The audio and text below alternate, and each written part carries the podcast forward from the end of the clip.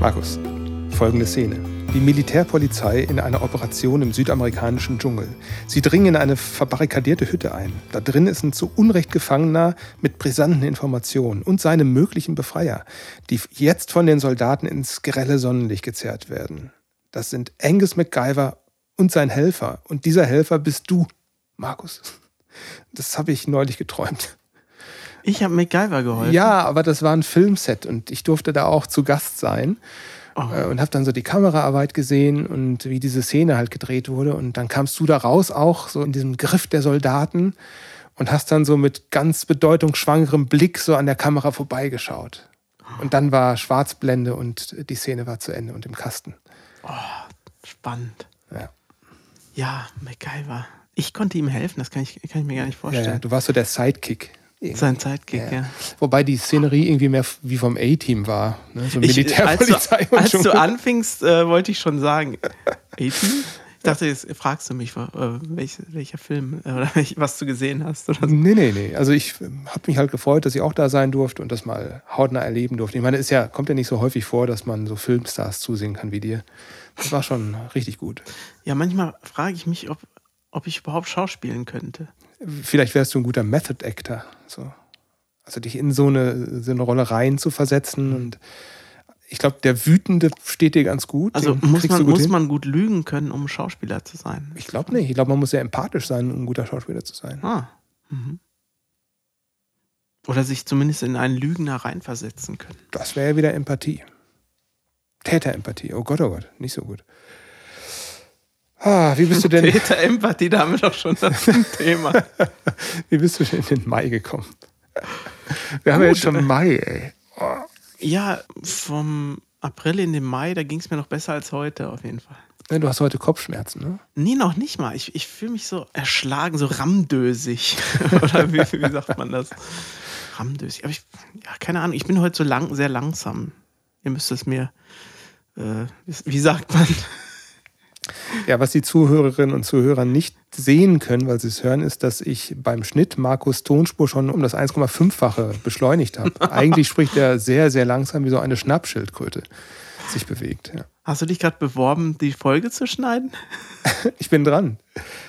Aber äh, hast du dich gerade beworben? Ich bin doch dran, oder? Du hast vorher zweimal und ich habe nur einmal. Das stimmt nicht. Nee, stimmt nicht. Du bist dran. Ich werde das nachvollziehen. Nee, du hast doch die letzte gemacht. Ja, aber du hast davor zwei geschnitten. Echt? Ja. Übrigens, wenn ihr was für den Podcast tun wollt und eine schnellere Frequenz haben möchtet, bewerbt euch gern als ehrenamtlicher Schneider oder Schneiderin. Schnitt. ja, ich habe wieder so ein paar Erfahrungen gesammelt, so mit regionalen Bräuchen. Ich bin ja noch nicht so lange Rheinländer oder noch nicht so lange Kölner. Und mich hat das ähm, etwas überrascht, so als, als Sauerländer, dass diese Maibaum-Tradition mhm. so im Rheinland echt ein Ding ist. Die vor allem dieses Jahr unheimlich beliebt zu sein scheint, weil die gibt es ja schon ewig. Aber alles ist voll plötzlich mit, mit Maibaum im Fernsehen. Äh Aber das hängt doch damit zusammen, dass du jetzt, ach so, im Fernsehen auch, dass du jetzt in Wuppertal wohnst, was ja auch näher am Rheinland ist als das Sauerland.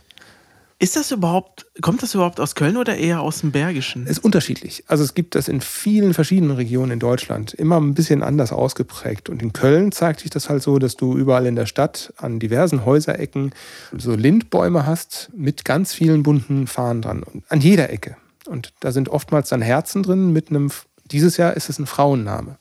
Was heißt denn Lindbäume? Also äh, Linden.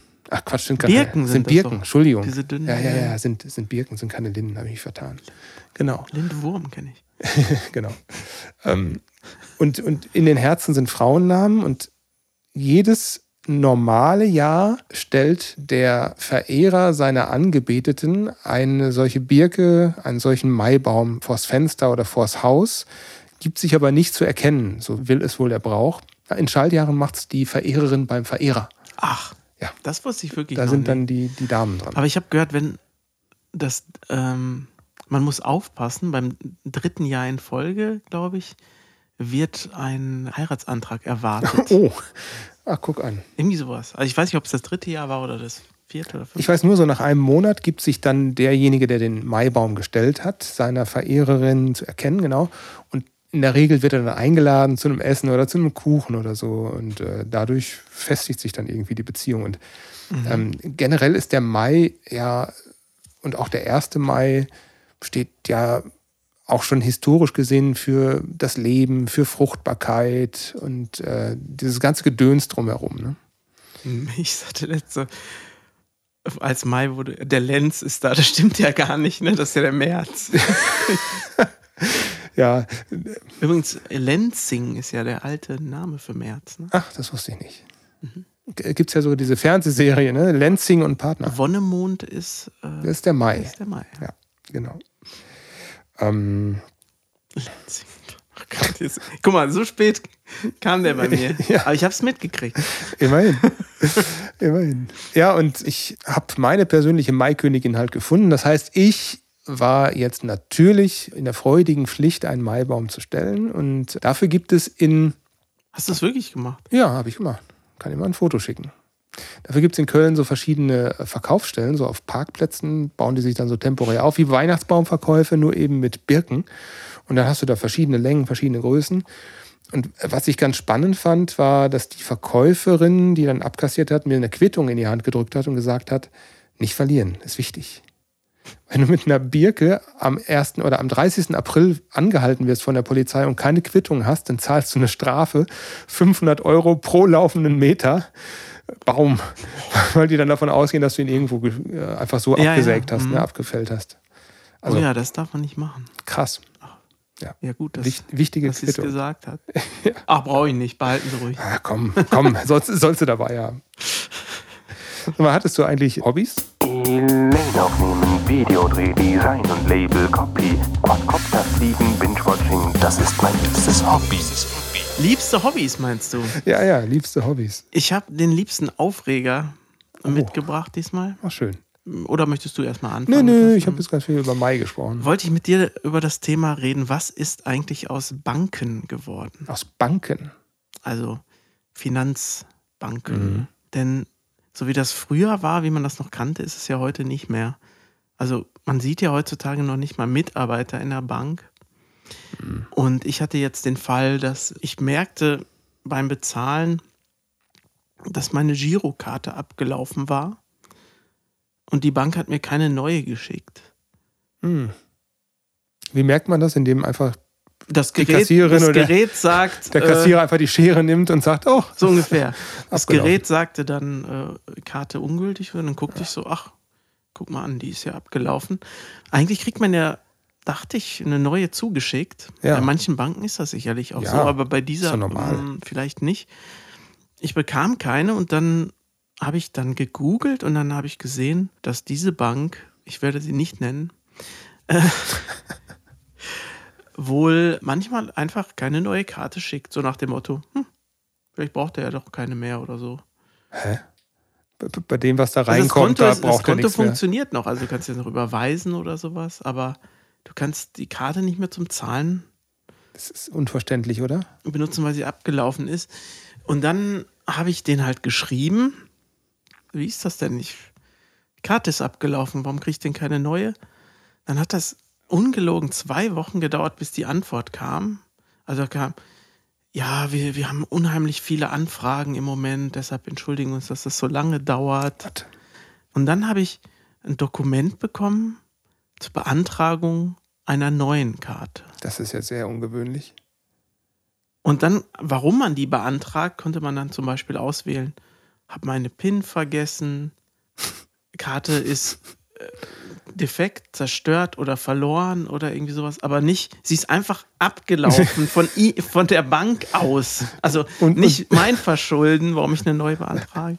Naja, bin jetzt gespannt, ähm, mhm. wann dann die neue Karte kommt. Das ist ja lebensnotwendig. Du kannst ja nicht ohne Karte irgendwie. Ich habe zum Glück zwei Konten. Ja, schön. Aber war eine blöde Situation und deshalb, wie siehst du das? Findest du, dass das Erlebnis Bank irgendwie sich in den letzten Jahren drastisch verändert hat? Aus meiner Sicht verbessert, weil das Online-Banking immer besser wird durch Handy-Apps und durch Mobile-TAN und solche Geschichten. Mhm. Was nur ganz am Anfang gab es TAN-Listen, die noch auf so Durchdruckpapier gedruckt waren mit einem Nadeldrucker. Das Mhm. waren halt die Anfänge der Banking-IT sozusagen und das ist jetzt einfach schon viel besser geworden. Es klingt für mich so ein bisschen nach einer Reorganisationsmaßnahme innerhalb der Bank, dass sie ihre Prozesse einfach nicht mehr im Griff hatten. Und das wird bei dir nicht das einzige Mal gewesen sein, dass das denen passiert ist. Das wird wahrscheinlich häufig bei vielen Kunden passiert sein. Das Würde ich, mal, ich würde ich mal nach googeln, ob das bei denen häufiger ja. vorkommt. Ach so, und? Ja, ja, das stand, dass sie manchmal einfach. Also ich, den Fall habe ich öfter gefunden. Also auch schon älter, schon, schon länger her, dass das passiert. Was weiß ich nicht mehr. Okay. Hätte jetzt vermutet, dass das irgendwie eine. Ist so eine Masche. Nee, dass das eher so eine Organisationsmaßnahme ist, die noch nicht ganz umgesetzt ist. Hm. Mir ist was Ähnliches passiert. 1. Mai war ja Sonntag und Feiertag und da wollte ich mir so eine schöne Thai-Massage gönnen, so eine Partnermassage, aber das hat nicht funktioniert. Also wir haben über so ein Portal bestellt, reserviert, dann Zeit verbracht, hingefahren, also Zeit totgeschlagen quasi, dann hingefahren und gefragt, wann wir denn jetzt dran sind. Und äh, dann hieß es, nee, für diese Uhrzeit ist schon ein anderes Pärchen hier geplant. Sorry, das hat das Portal falsch geplant. Also ich habe es Mhm. nicht ganz nachvollziehen können, weil eigentlich müsste es ja automatisch so sein, dass wenn jemand bestellt, kein anderer mehr danach bestellen kann. Das hat überhaupt nicht funktioniert, aber das Geld war schon überwiesen Ah. über PayPal und jetzt hatte mich dann der Besitzer noch an dem Tag aus seinem Mexiko-Urlaub zurückgerufen und äh, gefragt, ob ich noch ein paar Tage warten könne mit der Rückabwicklung, weil er noch gerade im Urlaub ist und so. Ich sage, ja, ja, machen Sie mal erstmal Ihren Urlaub, das ist ja alles dokumentiert und wir klären das dann, wenn Sie wieder da sind. Hauptsache, ich kriege meine Kohle wieder. Jetzt habt ihr keine Massage bekommen. Und äh, sind noch Geld los. Deswegen bin ich heute ein bisschen unentspannt. Ja. Aber ähm, statt, statt Massage ähm, sind wir dann ins Kino gegangen und äh, das war auch sehr, sehr angenehm. Was habt ihr euch angeschaut? Wir haben uns den neuen Harry Potter Prequel Fantastische Tierwesen angeschaut, Dumbledores Mhm. Den dritten. Teil.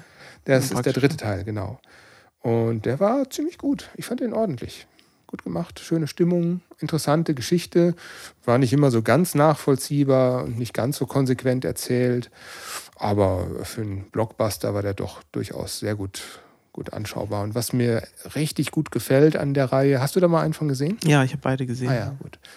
Den Hauptdarsteller, den Newt Scamander, das ist ja die Rolle, und der Schauspieler heißt Eddie Redmayne. Und ich finde es ganz toll, wie diese Rolle als Held angelegt ist. Der ist ja so zurückhaltend und empathisch. Und wie oft hast du irgendwo in einem Kinofilm einen, einen so empathischen Hauptdarsteller, der sich selbst überhaupt nicht in den Mittelpunkt stellt, sondern eher Mhm. Ja, sein Handeln nach dem Empfinden seines Gegenübers ausrichtet. Also der hat ja auch einen ganz tollen Draht zu diesen Tieren und äh, zu diesen Wesen, die es dann da gibt und kann mit denen auf emotionaler Ebene kommunizieren. Und das hat mir echt gut gefallen und äh, war was völlig anderes als das, was man sonst so sieht im Kino. Das war jetzt die zweite Steilvorlage auf Johnny Depp, ne? Das ist die zweite Steilvorlage von Johnny Depp, genau. Also äh, Johnny Depp spielt in diesem Teil nicht mehr mit, sondern das hat jetzt Mats Mikkelsen übernommen. Die Rolle des Antagonisten Gerald. Der ist wie auch heißt der? gut. Gerald Grindelwald? Wie heißt er mit Vornamen nochmal? Das weiß ich leider nicht mehr. Naja, der Herr Grindelwald jedenfalls. Mister. Und ich habe Johnny Depp zu keinem Zeitpunkt vermisst in dem Film. Und der Übergang ist einfach nahtlos. Der nimmt die Rolle sehr gut ein, Mats Mhm. Mikkelsen, und ist auch richtig böse darin. Der ist gut, auf Echt, jeden echt Fall. super, super gut. Mag ich auch. Ja, ähm, ich weiß nicht, ich- man muss da vielleicht gar nicht so viel drüber sprechen, über den Prozess. Also allein, dass man sich den jetzt online anschauen kann. Du ne, meinst und Johnny mitverfolgen. Depp und äh, wie heißt Amber Heard. Amber Heard. Ja. Es ist, ich glaube, das ist auch so eine Sache, wo keiner von denen gewinnen wird. Nein. Ich wurde ja schon eingenordet von Alina Was stimmt nicht mit dir? Und deshalb traue ich mich jetzt gar nicht mehr, was dazu zu sagen. Ich wollte noch was erzählen zu dem Soundtrack von dem Film. Ah ja, mhm. Fantastische Tierwesen. Ähm, wer hat den gemacht? ich habe ihn gehört, ich habe es am Anfang nicht gewusst und ich habe für mich immer so, einen- so einen kleinen, ja, so eine kleine Challenge für mich selbst. Ich versuche rauszufinden, während ich einen Film gucke, äh, wer könnte der Komponist sein. Also ich kenne nicht so viele, aber die, die ich kenne, würde ich wahrscheinlich wiedererkennen, so dachte ich zumindest. Ich habe die ganze Zeit zu meiner Partnerin gesagt, hey, John Williams. Ich höre, das ist John Williams. Und dann kam auch diese Harry Potter Musik irgendwann Ja. wieder mit rein, diese klassischen Themen, auch die Orchesterinstrumentierung, das ganze Arrangement. Ich ja, ich wette mit dir, das ist John Williams. Und am Ende stand dann James Newton Howard da und ich bin fast aus allen Wolken gefallen. Der hat das so gut imitiert, wie John Williams diesen Film mhm. musikalisch interpretiert hätte. Und er hat natürlich auch seine Melodien genommen von John Williams. Also richtig, richtig toll. Das ist interessant, weil vor, vor ein paar Monaten haben wir mal die ganzen Harry Potter-Filme so fast am Stück, also so über einen geringen Zeitraum alle durchgeguckt. Ah, ja. Und nur die ersten hat ja John genau. Williams gemacht. Und man hat dann echt bemerkt, als er es nicht mehr gemacht ja. hat. Es war dann ganz starker, auch wirklich ein Abfall. Ja. Es war dann wirklich sehr nichtssagend ja. äh, plötzlich gewesen. Und seine Sachen, die sind ja wirklich, also das hat man ja auch nicht mehr so oft, dass nee. die Musik einen Riesenraum noch kriegt. Ne? Ich meine, bei Star Wars, ja, gigantisch bei den alten Filmen. Der bei Raum. Star Wars ist die Musik quasi ein eigener Charakter. Mhm. Und das, Sowas gibt es eigentlich gar nicht mehr. Bei dem Film fand ich das sehr deutlich, wie stark die Musik da in den Vordergrund gerückt wurde und auch die Melodie bei der Musik. Ähm, es gab also viele Szenen, wo du vielleicht in anderen moderneren Filmen vielleicht keine Musikuntermalung oder eher so, so Ambience hättest. Und da war volle Kanne Orchester die ganze Zeit durch. Finde ich gut. Ich fand es auch gut. Mir hat das gut gefallen. Vielleicht kommt das auch wieder zurück. Ja, kann Nachdem gut sein. es ja so minimalistisch äh, wurde und Musik eher Geräusche ja. waren als Musik. Ja, ja, also schon fast so, so, so, postmoderne Sachen oder Post, mhm. Post-Rock gab es ja auch ganz viele, auch Major-Filme, die so mehr so Noise Ambience-Soundtracks hatten, ohne dass da wirklich eine Melodie dabei war. Ja, ich meinte mit Geräuschhaft jetzt eigentlich was anderes. Also schon Orchester, aber halt nicht mehr super melodisch oder, oder ah, ja. sondern einfach eher eff effektmäßig ja, oder, ja, oder sonst was. Aber schon. Auch mit Sampler und solchen Geschichten. Elektronischen Beats und solche Sachen. Ne? Nee, ich meine ich mein ah, jetzt also, dass schon Orchesterinstrumente spielen, aber die spielen halt einfach keine großen Orchestermelodien mehr, sondern machen eher so stimmungsvolle Geräusche. Kleinere Melodien, oder? Ja, also, ja da, nur da, so. Mm, da fällt mir Johann Johansen zu ein, der ja vor wenigen Jahren verstorben ist. Zu Blade Runner 2049 sollte der den Soundtrack machen. Das war dann aber wohl zu minimalistisch. Ähm, der der hat viele coole Soundtracks gemacht, die sehr geräuschlastig waren und nicht so melodisch waren. Ähm, bei dem hat das aber echt gut gepasst, bei den Sachen, die er da gemacht hat. Naja, apropos ähm, stimmungsvolle Geräusche, hast du die neue Rammstein-Platte gehört? Nein. Ich habe nur ein oder zwei Singles gehört. Muss auch sagen, dass es mich nicht besonders interessiert. Das beste Album war Mutter und seitdem ging es eigentlich nur noch bergab. Finde ich nicht. Ich finde Reise, Reise war das Beste. Das war nach Mutter, oder? Das war nach Mutter. Ja. Ja, gut, dann haben wir das auch geklärt.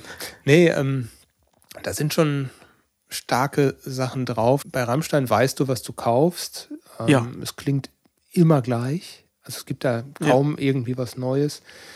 Die Themen sind es dann, die es besonders machen. Die sind immer grenzwertig, immer grenzüberschreitend und triggernd. Mhm. Und da sind wieder einige Themen dabei, die einfach übermäßig triggernd sind. Ja, insofern war es erwartungsgemäß. Ganz gut fand ich einen Track, wo es um einen Charakter geht, der halt sehr stark lügt.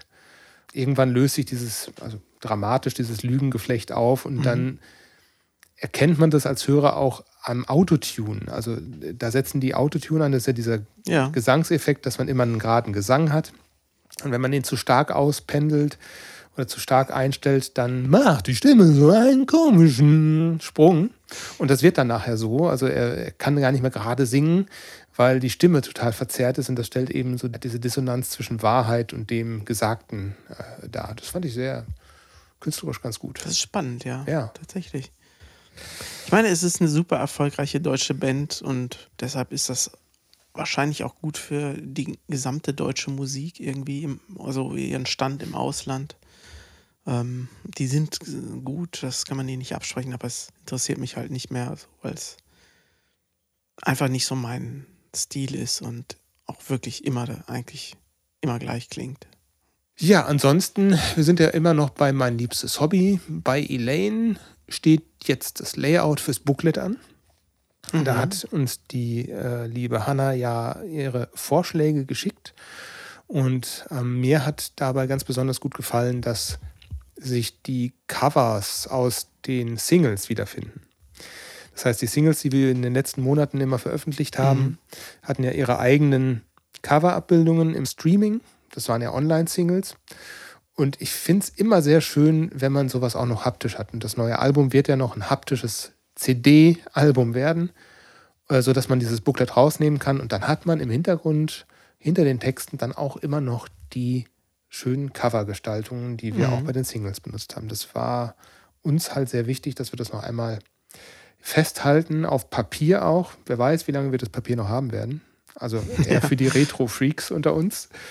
Aber für die haben wir es uns dann besonders ins Zeug gelegt, dass wir das auch so machen. Oder die Hanna hat es gemacht, besser gesagt. Die ist ja unsere Designerin.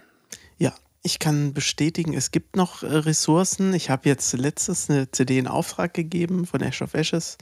Die ist jetzt auch eingetroffen. Es hat also noch dein funktioniert. Metal-Side-Projekt. Richtig, es hat noch funktioniert. Es war noch genug äh, Kunststoff und Papier da. Aber es ist ja tatsächlich auch in der Plattenindustrie, wie ich gehört habe, der Kunststoff knapp, aus dem man Vinyl macht teilweise. Also es ist äh, im Moment sind das echt schwierig, schwierige Zeiten. Was das angeht.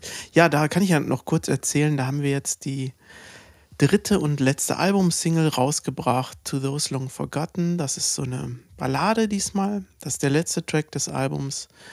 Und da gibt es gleich drei Gäste. Ich singe, glaube ich, gar nicht mehr auf dem Album, äh, könnte man meinen, bei der Menge an Gästen, aber doch, äh, gibt noch ein paar Stücke. Aber da war es halt äh, nötig, dass es äh, Gäste gibt, denn es gibt in dem Text eine Vater- und eine Mutterrolle. Da brauchte ich natürlich auf jeden Fall eine Frau, die schon mal singt. Da habe ich mich dann für die Runa Held entschieden, die auch schon auf dem letzten Album war. Die hat das wirklich ganz, ganz toll gemacht. Und ich hätte ja zum Beispiel die Vaterrolle singen können, aber ich habe ja eine sehr jung klingende Stimme. Ist einfach so, ne? Und deshalb hat das überhaupt nicht hingehauen. Also ich habe das Demo natürlich davon eingesungen und habe dann einen Sänger gesucht und das war dann im Endeffekt der Christopher Rackestad, der auch dieses schöne Cover gemalt hat. Also der war erst als Sänger engagiert, sag ich mal, und dann nachher kam das mit dem Cover. Und die beiden haben das wirklich fantastisch gemacht. Am Ende gibt es noch ein Gitarrensolo von Sindre Miskia. Der ist auch ein Norweger, der dritte Norweger im Bunde. Der hat ein fantastisches Gitarrensolo gespielt.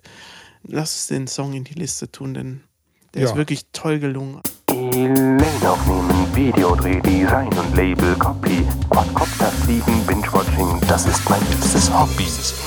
Sag mal, ähm, wenn du jetzt kein Bankkonto mehr hast oder keine Bankkarte mehr, ne? ähm, ich habe neulich mal überlegt, dass sich mein Verhalten verändert hat, wenn ich Geld auf der Straße sehe.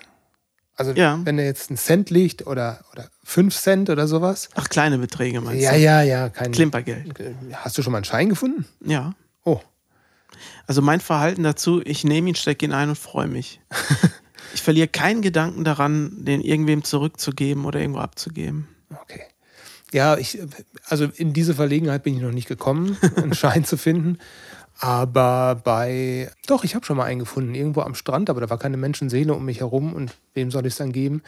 Aber äh, wenn ich so auf der Straße, das passiert mir sehr häufig, äh, wenn einfach irgendwie ein Cent liegt oder 10 Cent oder was auch immer. Bückst du dich nicht mehr danach? Nee, äh, sondern ich denke dann, ach guck mal, da freut sich aber jemand, der das findet.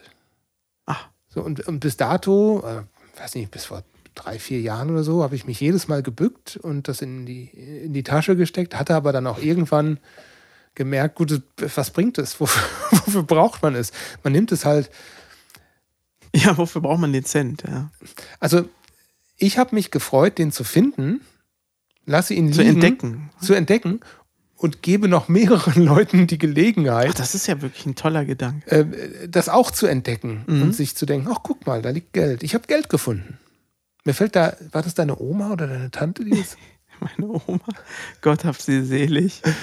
Sie hat doch immer gesagt, Ja, sie hat gesagt, ähm, wenn sie draußen war, ging sie die ganze Zeit mit dem Blick auf, auf den Bürgersteig. Dann möchte ich doch einmal nur ein, ein Euro finden.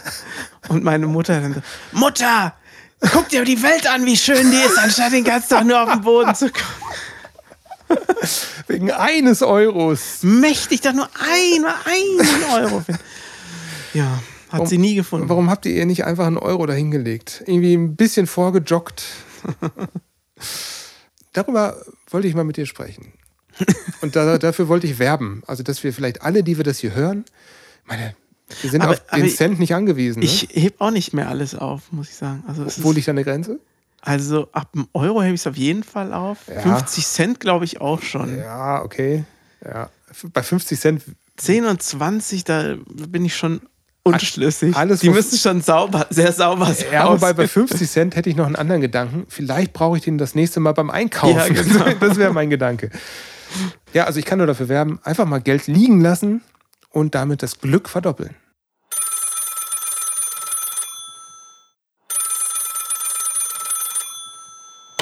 Ja, hallo, hier Nico vom Podcast Wir und Elaine. Schalte den Verstärker ein, Kollege. Hallo, wer spricht denn da? Zuschauerfrage.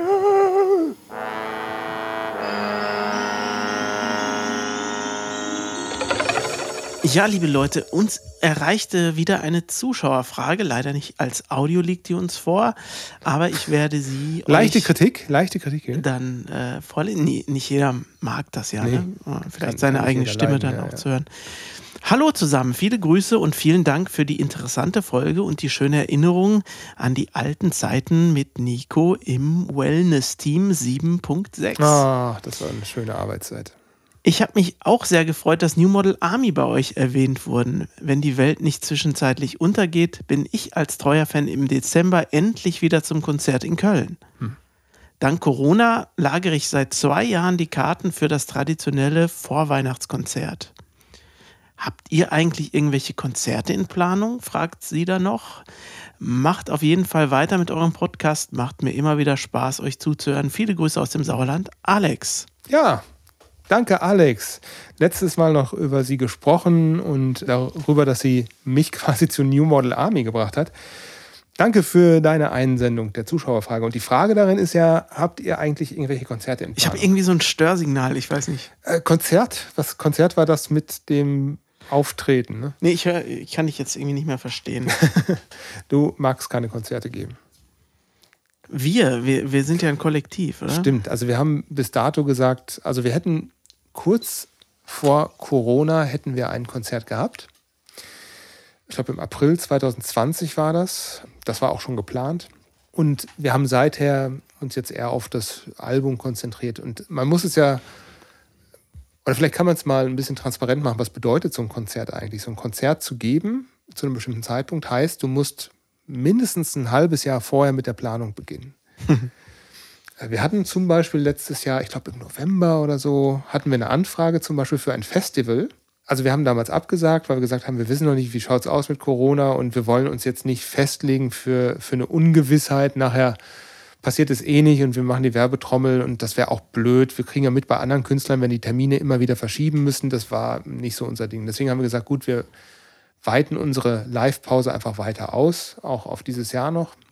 Und jetzt die Anzeige zu diesem Festival zu sehen und zu sehen, was für tolle Bands da alle spielen. Ich sage jetzt nicht, welches Festival das ist und welche Bands, weil ja die Anfragen, weiß nicht, sind die vertraulich? Naja, ich sage es jedenfalls nicht, aber Ja. das war schon echt, ja, hat mich schon so ein bisschen getroffen. Hätte ich echt gerne mitgespielt auf diesem Festival mit der Band, also mit Elaine. Vielleicht kriegen wir es ja hin, dass wir jetzt, jetzt ist ja Mitte des Jahres, vielleicht für Anfang nächsten Jahres dann mal so ein paar Konzerte auf die Beine stellen. Aber da müssen wir noch mit Simon und mit der Hanna sprechen, ob die da auch mit einverstanden sind, weil wir müssen uns ja komplett wieder neu reinarbeiten. Aber wir haben dann neue Songs äh, vom neuen Album und ich sag mal, warum denn eigentlich nicht? Sagt er nicht zu. Wir werden jetzt nicht weiter darauf eingehen. Wir werden das jetzt im Sande verlaufen lassen und vielleicht 2025 nochmal. ja, danke für die Zuschauerfrage. Und wenn ihr mal eine Frage an uns habt, an Elaine, dann schreibt uns diese Frage an podcast.elaine-music.com. Wundert mich immer, wie gut ich ablesen kann, ohne. Ja, da kriegst du. Äh, Ich könnte Tagesschausprecher werden. fast, fast Tagesschausprecher. Ich weiß- Du arbeitest doch bei einem öffentlich-rechtlichen Sender. Mhm. Kämst du mit Telepromptern klar? Ich äh, bekomme das ja mit. Ich, ich finde es immer ein bisschen schwierig. So, ich habe an meinem Arbeitsplatz sehe ich den Teleprompter auch durchlaufen, tatsächlich. Mhm. Und könnte dann theoretisch mitlesen. Du bist dafür äh, für, den Bild Ton. und Ton zuständig. Nur für den Ton. Nur für den Ton. Ja. Finde ich schwer. Also es gibt äh, dann tatsächlich einen Studenten, eine Studentin, die sitzt und dann ein Rädchen dreht und den immer weiter dreht. Abhängig davon, wo man gerade ist. Und das heißt, du als Moderator, Moderatorin verlässt du dich voll auf die Person, die den Teleprompter halt weiterstellt. Ja, es gibt aber auch Leute, die während des Vorlesens improvisieren und die Sätze umstellen. Das finde ich dann immer ganz äh, beachtlich, weil da werde ich ja komplett durcheinander kommen. Ja, vor allem als derjenige, der dann den Prompter bedient. Woher weißt du denn, wo der Moderator oder die Moderatorin jetzt gerade sein will? Mhm. Schwer. Ja. Also man versteht, dass es ein eigener Beruf ist. Ich habe einen Abgesang der Woche, Markus.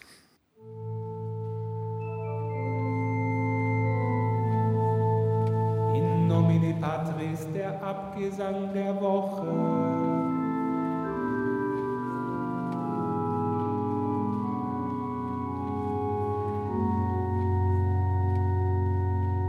Sagt dir der Begriff Berliner Schule was? Klingt für mich nach irgendwas mit Schauspiel. Ah, nein. Es hat mit Musik zu tun. Und ich zitiere jetzt mal die Wikipedia. Die Berliner Schule ist eine Stilrichtung der elektronischen Musik, die sich Mitte der 70er Jahre in Deutschland entwickelte. Der Name entstand durch den Hauptwirkungsort der Vertreter dieser Stilrichtung Berlin-West. Ja, neben der Düsseldorfer Schule, ein ähnlicher Begriff, der eigentlich das gleiche meint, nur mit Düsseldorf, ist es eine der Hauptstilrichtungen der deutschen elektronischen Musik ab Mitte der 70er Jahre. Und das ist für mich ein echter weißer Fleck, muss ich gestehen. Da, da bin ich überhaupt nicht drin, so wirklich in dieser Sind das dann so Sachen wie Bauhaus und Kraftwerk oder was? Kraftwerk eher. Bauhaus ist eher so, so, so Post-Punk, oder? Würde ich sagen. Ähm, oder, oder New Wave ist Bauhaus mehr. Das ist, ist ja auch kein, kein, keine deutsche Und Band. wer kommt dann da? Also das waren dann Bands, die aus Berlin kamen. Genau, oder Musiker aus Berlin. Also wichtig, wichtig für das Entstehen dieser Musikrichtung war das Electronic Beat Studio in Berlin. Und da probten halt diverse Gruppen, so wie Tangerine Dream oder auch später Nina Hagen. Und Rammstein hat die ersten Alben da aufgenommen. Und der Pionier dieser Stilrichtung, der ist jetzt gestorben und das ist Klaus Schulze. Ich weiß nicht, ob dir der Name was sagt. Nee, äh, nicht wirklich. Ich glaube, wir sind da zehn Jahre zu jung für. Ich glaube auch. Ich glaube auch. Also Tangerine Dream ist schon eine der bekanntesten Gruppen, Ja. die so daraus entstanden ist damals. Aber Klaus Schulze hat auch selbst enorm viel Output gehabt. Ich habe jetzt bei Spotify mal geschaut, weil ich nicht sehr bewandert war mit seinem Werk, habe auch mal reingehört. Hat mich selbst nicht so abgeholt. Es sind sehr viel sphärische Sachen, sehr viele Atmos, Klangflächen. Ähm, der hat viel mit dem Moog-Synthesizer gearbeitet. Das sind ja diese riesen, riesen Schränke an, an Analog-Synthesizern. Da habe ich neulich, glaube ich, bei Simon auf der Arbeit im, im, im Aufnahmeraum, habe ich auch so einen Teil stehen sehen. Ja, echt? Ja, ja. Haben die noch sowas? Ja, die haben da sowas. Irgendwo haben die sowas äh, gefunden. Ich glaube, die sind auch wahnsinnig wertvoll heute, wenn du die hast. Und noch wertvoller ist das Skill, das Ding bedienen zu können wahrscheinlich.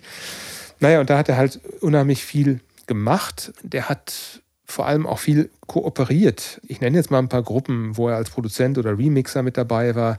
Frankie Goes to Hollywood, Alphaville. Der hat bei Snap, dieser 90er Jahre Band, äh, Agathe Power, ne? äh, hat, er, hat er auch was gemacht. Ähm, oder was hat er denn? Achso, Schiller. Schiller kennt man ja auch noch Ja. so von vor zehn Jahren. Da hat er so elektronische Musik gemacht. Da hat Schulze auch mitgewirkt und hat Schlagzeug bei Tangerine Dream gemacht. So ist er halt bekannt geworden. Hat mit Lisa Gerard zusammen ein Album gemacht. Mir fällt es ein bisschen schwer, von ihm jetzt was auf die Playlist zu nehmen. Ich würde aber trotzdem ganz gerne eins mit, mitnehmen, einen Song, einen Track. Viele Sachen sind über 20 Minuten, das kann man nicht mal eben so auf eine Playlist nehmen. Aber ich fand äh, einen Track, der erinnerte mich einfach an GTA, muss ich sagen. Also die Art, wie Tangerine Dream Songs bei GTA eingesetzt werden, daran hat mich dieser Track erinnert. Und ich wollte direkt mit dem Fallschirm über Los Santos abspringen. ähm, der heißt Ruins, ist ein Bonustrack von einem Album von ihm, von The Crime of Suspense. Und damit erinnern wir an Klaus Schulze, der sehr viel Einfluss hatte halt auf die deutsche elektronische Musik ab den 70er Jahren. Klasse. In nomine Patris der Abgesang der Woche.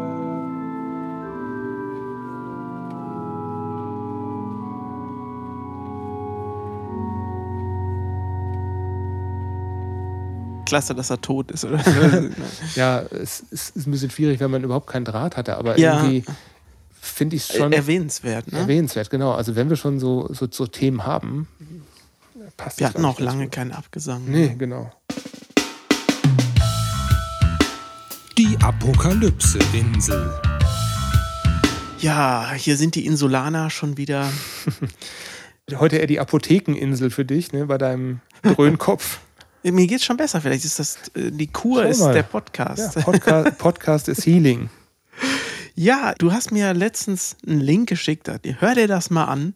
Diesen Podcast, den du ja öfter hörst, äh, fest und flauschig, Ja, genau. von Olli Schulz und Jan Böhmermann. Genau. Den hörst du ja öfter. Und sagtest, da geht es später um Danzig. Und die haben ja so eine Musikkategorie, der Metal, äh, wie heißt es, Metal Äh, Donnerstag. Metal, Metal am Mittwoch. Metal am Ja, Mittwoch oder sowas. Ja, das, äh, das Lustige daran ist halt, dass der eine von den beiden überhaupt keinen Draht hat zu Metal, überhaupt keine Ahnung, auch kein Interesse daran, der Böhmermann. Und der Olli Schulz nötigt ihn quasi immer dazu, in so ein Thema tiefer einzutauchen. Und der andere hatte einfach keinen Bock drauf. Das fand ich auch lustig, ähm, diese Tatsache. Aber so richtig, also gefallen tut mir de- der Podcast eigentlich nicht. Also ich würde den jetzt nicht freiwillig hören, wenn du es mir jetzt nicht unter Zwang. Äh, aufgetragen hättest. Und zwar gibt es da einen Grund für, und das ist mir letztens erst klar geworden, es gibt ja Podcasts, die ich mag und es gibt Podcasts, die du magst. Äh, Und die unterscheiden sich meistens doch ziemlich. Was mir aufgefallen ist, ist mir enorm wichtig, ist der respektvolle Umgang der beiden Menschen, die den machen. Ja. Und bei den beiden ist es ja eher nicht so. Also die kitzeln sich ja eher und sind so ein bisschen auf Konfrontation aus, Ja. als, als auf Harmonie. Was natürlich auch, und Spontanität und Witz ist da natürlich das Wichtige. Aber ich mag total so diesen respektvollen Umgang, wie jetzt bei Trek am Dienstag zum Beispiel. Ja. Die beginnen wirklich jedes Mal, wie geht es dir heute? Ah. Und so, äh, und, und jeder darf erstmal äh, sagen, wie es ihm geht. Bei uns ja auch, ne? So ähnlich. und lassen sich ausreden, fallen sich nicht ins Wort und solche Sachen. Und das gefällt mir sehr gut und das ist da ja eher anders bei dem Podcast. Absolut richtig. Ich glaube, man erkennt daran vor allem, wie, wie narzisstisch die Moderatoren sind. ne? Also wenn man immer mit einem Front reingeht, ja, dann weißt du schon, okay, interessanter Charakter. Das macht es dann auch so ein bisschen aus, auch diese Situationskomik. Aber du bist nicht der Erste, der das sagt. Ich kann das zum Beispiel nicht mit jedem zusammen im Auto hören. Sondern das höre ich dann halt für mich mal und Mhm. ich würde da auch ungern mitmachen. Und äh, ich glaube, ich würde in einer solchen Konstellation, dann würde ich das auch ungern. Wir können es ja jetzt mal offenlegen. Wir hatten ja mal eine ähnliche Situation. Wir hatten ja mal eine Situation, als ich damals Markus Macher Minute mal als Vorschlag reingebracht habe, ohne dich vorher abzuholen. Und du fühltest dich total überfahren. Und ich hatte aufgrund dessen irgendwie so, ein, so, ein, so eine diebische Freude in mir, dass ich dich überraschen konnte damit. Das war gar nicht böse gemeint, aber du hast dich absolut überfahren gefühlt und fandest es richtig scheiße. Ich weiß nicht, ob man das gehören konnte, so im, im Podcast wahrscheinlich nicht. Das passierte dann hinter den Kulissen. Und da ist mir das auch mal bewusst geworden, okay, das gefällt nicht jedem, so in so Situationen zu, gebracht zu werden, so unvorhersehbare Situationen. Ja, und wir sprechen uns jetzt vorher immer ab. Und, äh, Ja, dich kann man halt in solche Situationen bringen. Du ich hast, mag du das hast da halt. kein ich Problem mag es auch mit. zu Ja, ja. reagieren. Ich mag Situationen einfach gerne. Aber weil ich nicht so bin und das nicht mag, bringe ich dich auch nicht in solche Situationen, dummerweise. Also wir haben ja jetzt das Quiz zum Beispiel auch so ein bisschen aus dem Grund, dass du das ja magst, mit sowas überrascht zu Ja. werden. Und das finde ich ja auch okay. Also das mache ich ja auch Man gerne. kann sich darauf einstellen. Auch Genau, ich, ich kann mich vorbereiten und du wirst überrascht, sozusagen. Oder auch andersrum. Apropos Quiz, du hast heute sicherlich eine Quizfrage für mich vorbereitet. Heute ausnahmsweise kein. Heute war der Abgesang der Woche unser, unsere Ersatzkategorie. Genau. Aber das wäre jetzt sowas gewesen, ne? dich in Verlegenheit zu bringen. Ähm, Genau. Denk dir mal weil schnell ich, eins Weil ich aus, genau so. weiß, dass du keins hast, weil wir es vorher schon gesagt haben. ähm, so, also das jetzt nur mal als exemplarisches Jedenfalls, um Beispiel. den Bogen wieder zum Anfang zu Ja, genau. spannen. Warum, wie kommst du jetzt auf Podcast, wenn wir in der Ab- Rubrik Die Apokalypse-Insel sind? Genau, es ging da in dem Podcast um eine Geschichte, die der Olli Schulz mit Glenn Danzig erlebt hat. Mhm. Könnt ihr ja selber nachhören, äh, welche das war. Das war auch ziemlich lustig. Und dann habe ich wirklich an dem Tag Danzig gehört. Ah. Also es gibt zwei Alben, die sind mir sehr, sehr wichtig und das ist einmal Lucifug und dann How the Gods Kill. Die zweite Also und die dritte Scheibe. und Die dritte. Ja. Ich dachte mir eigentlich, warum, warum habe ich eigentlich die erste nicht? Da ist doch Mother drauf und so. Geht dann habe ich, hab ich die erste gehört und dann dachte ich so, hm, irgendwie alles schon da, was Danzig ausmacht, aber die Songs waren jetzt nicht, also bis auf Mother natürlich äh, nicht so überzeugend. Also dann bin ich gelandet und diesen Song würde ich auch gerne mitnehmen. Anything Oh, von der How the Gods Kill. das ist toll. Und das ist wirklich ein ganz starker Song, der macht richtig Laune auch. Also der, Der macht auch richtig Rauschen im Hintergrund. Ne? Die Aufnahmequalität ist nicht die beste bei dem Album. finde ich aber überhaupt nicht, nicht schlimm. Nein, das gibt Äh, tolle viel Atmosphäre. Also tolle es Auswahl. macht echt Laune. Die Nummer, die hat eigentlich alles, ne? Aber wenn man sagen würde, wo, was ist Danzig, was ist ein guter Danzig-Track, so was kenne ich nicht, habe ich noch nie gehört. Er hat diesen Elvis-Gesang am Anfang Ja. mit den akustischen Gitarren drin. Er hat dieses leicht Sinistre in, in der Stimmung, finde ich. Ja, kommt vielleicht auch dadurch, wenn man die Layouts oder die Booklets sieht, ähm, wie die Band sich da dargestellt hat Ja, und auch stimmt. die Farben und, und sowas. Also das war schon sehr, sehr düster. Ne? Also wie so Black Sabbath sahen ja auch Ja, teilweise so aus, glaube ich. Ne? Also gerade das dritte Album, How the Gods Kill, hat mich schon alleine deswegen abgeholt, weil das Covermotiv ein Ausschnitt aus einem Bild von H.R. Giger ist, äh, Meister und Margarita. Wusstest du oder hattest du wahrgenommen, dass das Cover verändert wurde? Im Vergleich zum Ich Originalbild? dachte, es wurde nur ein Ausschnitt genommen, oder? Wurde dieser Mund umgedreht? Oder Nee, es ist, ist ein Ausschnitt, der das Cover ist, aber das ist, kann man ja ausklappen, das kann man ja entfalten. Ich glaube, das hat dann sechs Kacheln und ist dann quasi in Poster, im kleinen Mini-Poster-Format. Und das Originalbild zeigt halt in der Mitte einen riesigen Phallus. Und über diesen Phallus ist dieses Danzig oder Danzig, wie auch immer man das ausspricht, dieses Danzig-Schwert Ah ja. überlagert. Ich denke mal einfach aus, aus Gründen der Ja, kann sein, dass man es sonst Der- hätte nicht dürfen, oder so, das genau. Ne? Gab es da nicht auch irgendeinen Streit zu dem Cover? Da erinnere ich mich gerade. Also, dass Giga nicht so glücklich damit war oder das Ding gar nicht geben wollte oder irgendwie sowas. Das weiß ich nicht. Müssen wir fürs hab ich nächste nichts- Mal da recherchieren. Also mir ist gerade in meinem Hinterkopf, ist ja auch schon ewig her, ne? Wann Ja. war das? 93? Ich hätte ihn fragen können, den Hans Rüdi. Ah ja, du warst ja mal da. Ja, ich habe den mal treffen dürfen. Aber das erzählen wir mal ein anderes Mal. Zu lange Geschichte. Ja, was hast du mitgebracht? Ja, also erstmal toller Track. Anything finde ich richtig stark. Hättest du auch mit drauf genommen. Ja, ich- Eines Tages. Ir Äh, irgendwann wäre ich auch zu, zu Danzig gekommen. Ich sage immer Danzig, ist mir egal, wie er Ja. auf Englisch ausgesprochen wird. So. Ja, wir haben ja gerade über fantastische Tierwesen gesprochen, dem Harry Potter Prequel, also Hogwarts-Universum. Und mein Apokalypse-Insel-Song hängt damit zusammen. Spannenderweise. Also, wenn wir mal bei Harry Potter in der Timeline zurückgehen, der erste Roman erschien in Deutschland in deutscher Übersetzung 1998 von Joanne K. Rowling, Harry Potter und der Stein der Weisen. Und ich habe damals die Bücher nicht gelesen, sondern ich hatte die als Hörbuch vom Hörverlag. Das kam dann, ich glaube nicht, das Hörbuch kam, glaube ich, 99 oder 2000 raus. Vielleicht auch schon 98. Aber so dieser Dreh war das. Und der Hörverlag hatte auf seinen Kassetten, also hatte auch schon CDs, aber ich habe damals immer Kassette gehört, hatte auf seinen Kassetten am Anfang immer ein Erkennungsjingle. Und diesen Erkennungsjingle spiele ich dir jetzt mal vor. Ich glaube, das können wir mal ganz kurz anspielen von YouTube, so zu educational Zwecken.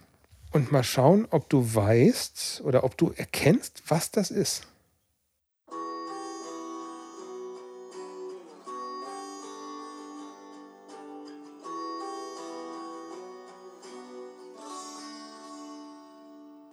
Kommt dir das irgendwie bekannt vor? Ja, aber ich weiß nicht, was das ist. Das kommt mir aber bekannt vor. Okay, dann helfe ich dir mal auf die Sprünge. Also, das ist unheimlich schwer. Dazu Informationen zu finden, wer der Komponist ist. Ich habe es noch nicht rausgefunden. Ich werde mal den Hörverlag anschreiben. Das interessiert mich einfach, wer das komponiert hat. Aber was daraus geworden ist, ist viel spannender. Und ich lese jetzt mal einen ganz alten Artikel aus dem Online-Magazin Buchmarkt vor. Und zwar vom 17.02.2003. Ist ein Wunder, dass man das noch online findet. Ich nehme an, dass das irgendwie ein Part aus einer Presseinfo ist, weil ich habe gleich noch aus der Musikwoche auch noch ein Zitat und das ähnelt sich sehr stark. Kann gut sein, dass sie das einfach aus der Presseinfo genommen haben.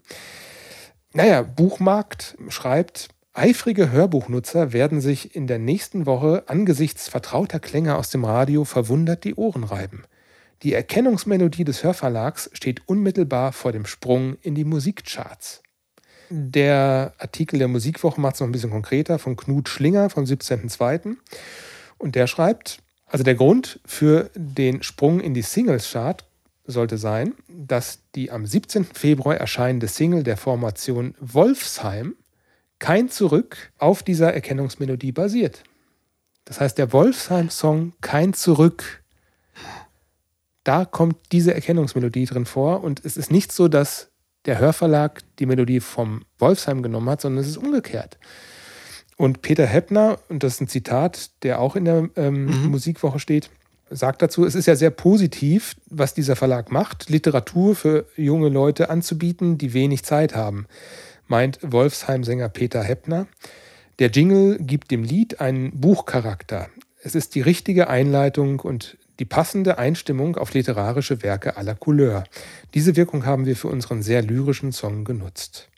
Und genau das hat bei mir total eingeschlagen. Ich habe die Single gehört, ich glaube, die lief damals noch auf Viva oder auf Viva 2 als mhm. Musikvideo und dachte, äh, äh, äh, ich kenne das, ich kenne das und ich finde das gut. Warum? Was ist denn das? Und habe dann erst nachher diese Synapsen mhm. haben sich erst angefunden. Das ist doch vom Hörverlag. Aber haben die das richtig gesampelt oder haben die das die neu haben, gespielt? Die haben das, ich, das klingt genauso wie da. Also ich also vermute, exakt. dass es gesampelt ist. Mhm. Äh, ich vermute, dass sie einfach mit dem äh, Komponisten da einen Deal gemacht haben. Kann auch sein, dass er als Komponist des Songs mit aufgeführt wird. Wie gesagt, ich weiß nicht, wer der Komponist ist. Das mhm. kriege ich aber noch raus. Das reiche ich nochmal irgendwann nach. Ich finde den Song sehr schön. Der ist tiefgründig. Der ist auch sehr wehmütig geht halt darum, dass die Zeit nur vorwärts geht und was immer man jetzt auch tut, es hat eine Auswirkung auf die Zukunft und man kann das nie wieder ungeschehen machen hat auch so einen leicht zögerlichen Charakter, so einen mhm. ängstlichen Charakter dabei. Ist also jetzt nicht unbedingt was, wenn man sich gerade unsicher ist in einer Entscheidung, dann sollte man diesen Song bitte nicht hören. Für alle anderen, die Bock haben auf ein echt emotionales Lied mit einer ganz tollen Melodie und einem guten Text, wie ich finde, dem empfehle ich und der empfehle ich heute Wolfsheim. Kein Zurück.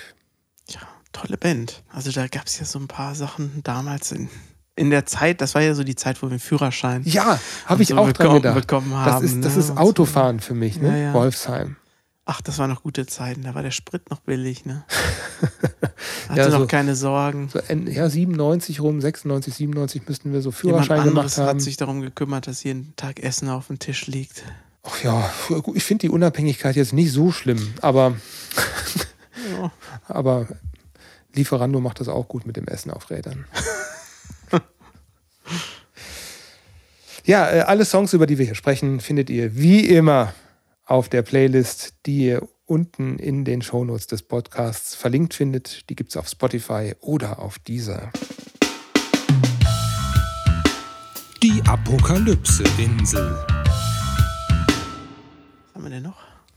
Hm? Ja, du, ich habe jetzt hier noch so zwei Themen auf meiner Liste stehen, die ich einfach gerne mit dir einmal austauschen will. Also zum einen ist mir aufgefallen, dass wir unheimlich viel alle im Gehen essen, so in der Bewegung. Also man holt sich was beim Imbiss und ist dann so nebenbei. Also wenn du mal hier durch Wuppertal gehst oder bei mir durch Köln gehst, die Leute essen alle irgendwas in der Hand, ein Brötchen, Döner, äh, Lahmacun oder was auch immer. Irgendwas das kann aber schlimm enden mit der Soße, ne? mit der scharfen oder mit der Kleckersoße? Was meinst du? Dass das alles versaut ist? ja, wenn man sagt mit Soße ja, Ja, ja, das ist genau. ganz furchtbar. Ja, aber scheint so zu sein. Das ist irgendwie auch vielleicht ein deutsches Phänomen. Ich weiß es nicht. Äh, also in Holland habe ich das nicht so wahrgenommen. Aber das brachte mich auf eine Geschäftsidee. Nämlich, warum laufen Deutsche immer beim Essen durch die Gegend von A nach B? Wahrscheinlich, weil sie effizient, wollen, ja, ja. effizient sein wollen. Ne? Die wollen einfach zwei Sachen gleichzeitig machen. Ist es in Holland nicht auch so oder sind das nur die Deutschen, die dann mit ihren Fastfood-Gerichten äh, am Strand spazieren gehen? das weiß, weiß ich nicht. Wahrscheinlich die Mir Deutschen. fehlt da die Studie dazu. Also die habe ich noch nicht gesehen, eine Studie. Aber Ja, aber was ist das Produkt jetzt? Also, ja, das Produkt ist folgendes. Wenn Menschen das Gefühl haben, sie müssen beim Essen effizient sein, dann gibt es ihnen ein gutes Gefühl, wenn sie es auch sind. Das heißt, die fühlen sich gut, wenn sie effizient sind. Wenn du ins Restaurant gehst, was passiert?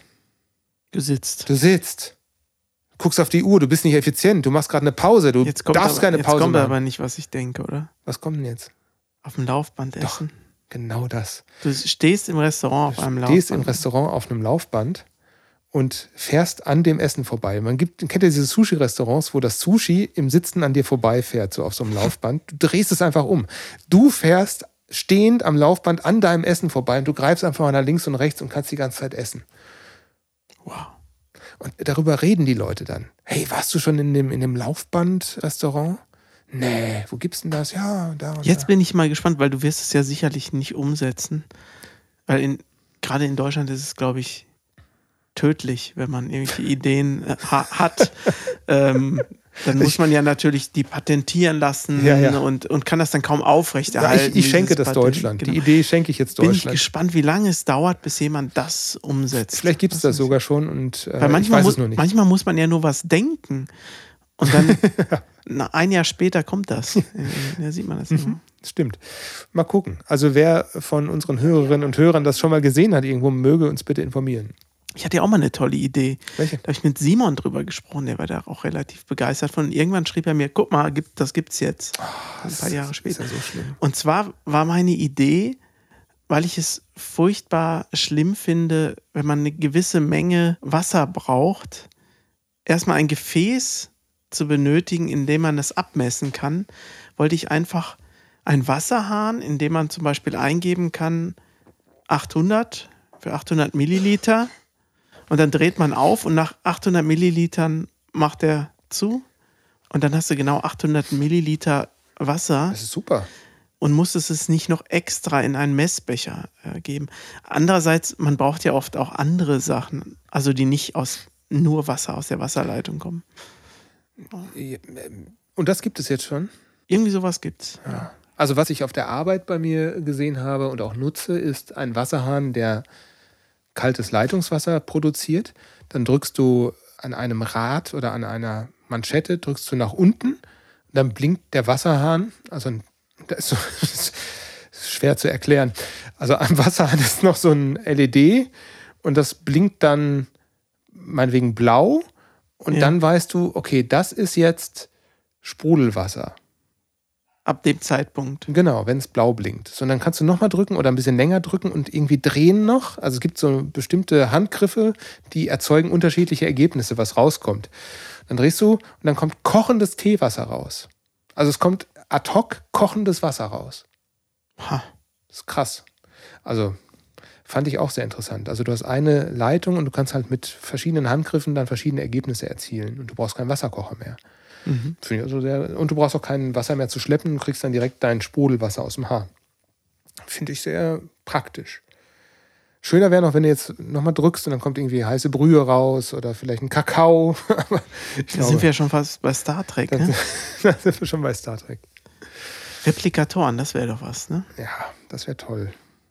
Earl Grey. Gab es nicht noch ein Thema? Ja, Zweites ich habe ja eine Sache, die fand ich noch ganz putzig. Ich glaube, in der ARD-Mediathek war das. Da gibt es eine Dokumentation, die heißt Hartmut, der Hypochonder und die Liebe. Also erst denkst du, dieser Typ ist echt ein Kauz. Es beginnt mit einer, also das Kamerateam begleitet ihn beim Einkaufen, diesen Hartmut. Und der Hartmut hat ein großes Auto und das braucht er auch fürs Einkaufen. Der ist alleine, seine Lebensgefährtin ist verstorben, leider. Er braucht trotzdem das große Auto, weil er seinen eigenen Einkaufswagen hinten in das Auto reinschiebt, den er dann mitnimmt zum Einkaufen, weil er sich sagt, die ganzen Leute hier mit ihren Corona-Fingern, äh, ich möchte nicht, dass die meinen Einkaufswagen anfassen oder ich möchte nicht, dass ich an Mhm. einen Einkaufswagen fasse, wo andere Leute schon dran gefasst haben. Äh, macht sich dann Sorgen, dass er davon krank wird. Deswegen nimmt er lieber seinen eigenen Wagen mit. dann sieht man ihn, wie er an dem Grab seiner Lebensgefährtin ist und dann etwas auf, auf das Kreuz schreibt, sodass er dann da gewesen ist. Und dann fragt ihn der Redakteur, warum haben Sie das jetzt gemacht? Und dann ist er ziemlich wütend irgendwie geworden, sehr emotional und gesagt, ja, es ist ein Zeichen, dass ich hier gewesen bin. Ist das so komisch? Ist das so ein seltsames Verhalten? Und das gleiche hat er auch gesagt, als er mit diesem Einkaufswagen hinten im Kofferraum in den, in den, in den Laden gefahren ist. Ist doch normal, oder? Ja, no. Oder ist, ist das so komisch? Ist das so ein komisches Verhalten von mir oder was? Also offenbar kriegt er oft Feedback, dass er komisch drauf sei. Und er ist auch ein bisschen komisch drauf, muss man sagen. ja. Ähm, ähm, aber dass er dann so in die Offensive geht und dann, dann aktiv fragt, finden Sie das denn so komisch? Naja, nee, ich wollte wollt ja nur fragen. Äh, ja, also kann ich nur empfehlen. Und nachher wechselt sich so das Bild, das man von diesem Menschen kriegt. Der ist nämlich ein sehr mitfühlender Mensch und ein sehr, sehr emotionaler Mann. Und fand ich gut, wie man ihn erst so als den seltsamen Kauz, den Eigenbrötler, geframed hat und dann aber quasi die Welt sich eröffnete, dass er doch ein ganz liebenswerter Mann eigentlich ist, der auch einen Sinn für Kunst und so hat und für, für das Schöne im Leben und vor allem sehr mitfühlend war äh, auch seiner Partnerin gegenüber. Also äh, schön. Hat, hat mir das Herzerl erwärmt. Zu sehen in der ARD-Mediathek. Ich glaube, da war es oder im NDR. Irgendwo da. In der gehört er zur ARD. Ja. Essen wir jetzt Kekse eigentlich? Oder Ach so, das, was ja. du mitgebracht hast? Das wird jetzt hier wieder ein ASMR-Podcast, so zum Abschluss der Folge. Ich Wir- wollte dich erst mal fragen, ob du das kennst überhaupt. Das kenne ich. Du bist ja nicht katholisch. Nein. Es gab ja sowas ähnliches auch immer Ah ja. Als ähm, Leib äh, Christi, als Leib Christi. Ja, aber ohne Vanille. Ne? Also wir, wir sehen hier vor uns, und das ist das, was ihr hört am Mikrofon, Oblati. Also Schlesische Oblat. Karlsbader Oblaten heißen die auch, ne? Sind die nicht aus Karlsbad? Slaskia heißt doch Schlesisch. Ne? Ja. Ist das in Karlsruhe? Ist das da? Jedenfalls gibt es auch Karlsbader Oblaten ich die die nicht sind auf, ähnlich. Ich guck mal. Ja, also die sind, äh, ich mag die sehr gerne. Hab ich gar nicht, gar nicht mehr dran gedacht, du. Und du guckst die ganze Zeit drauf. Ja, bitteschön. So. Ah.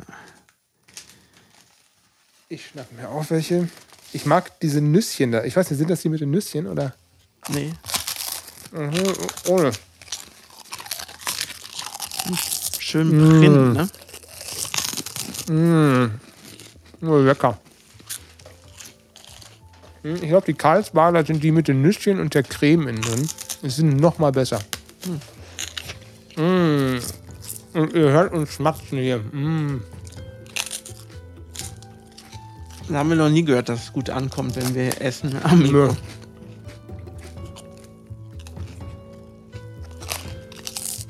Viel mehr Content kommt von uns heute nicht. Außer, dass wir heute einen Termin vereinbart haben mit unserem nächsten Special-Gast. Richtig, richtig. Da verraten wir natürlich noch nichts. Nee. Erstmal, wenn das gut über die Bühne gegangen ist, reden wir darüber. Ja. Wenn alles gut geht, wird der nächste Podcast von Wir und Elaine wieder ein Podcast mit Gast sein. Darauf freuen wir uns ganz besonders. Ja, und zwar einen sehr interessanten Gast. Oh, ja. Bis dann. Macht's gut. Tschüss.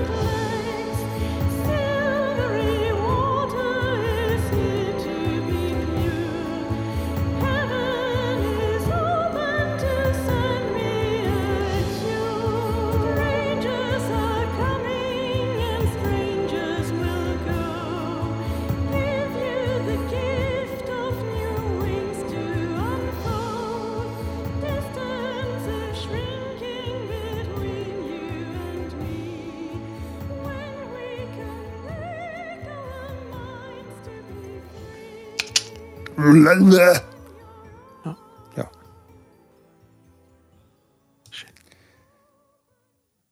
Mitgeraten, mitgezockt.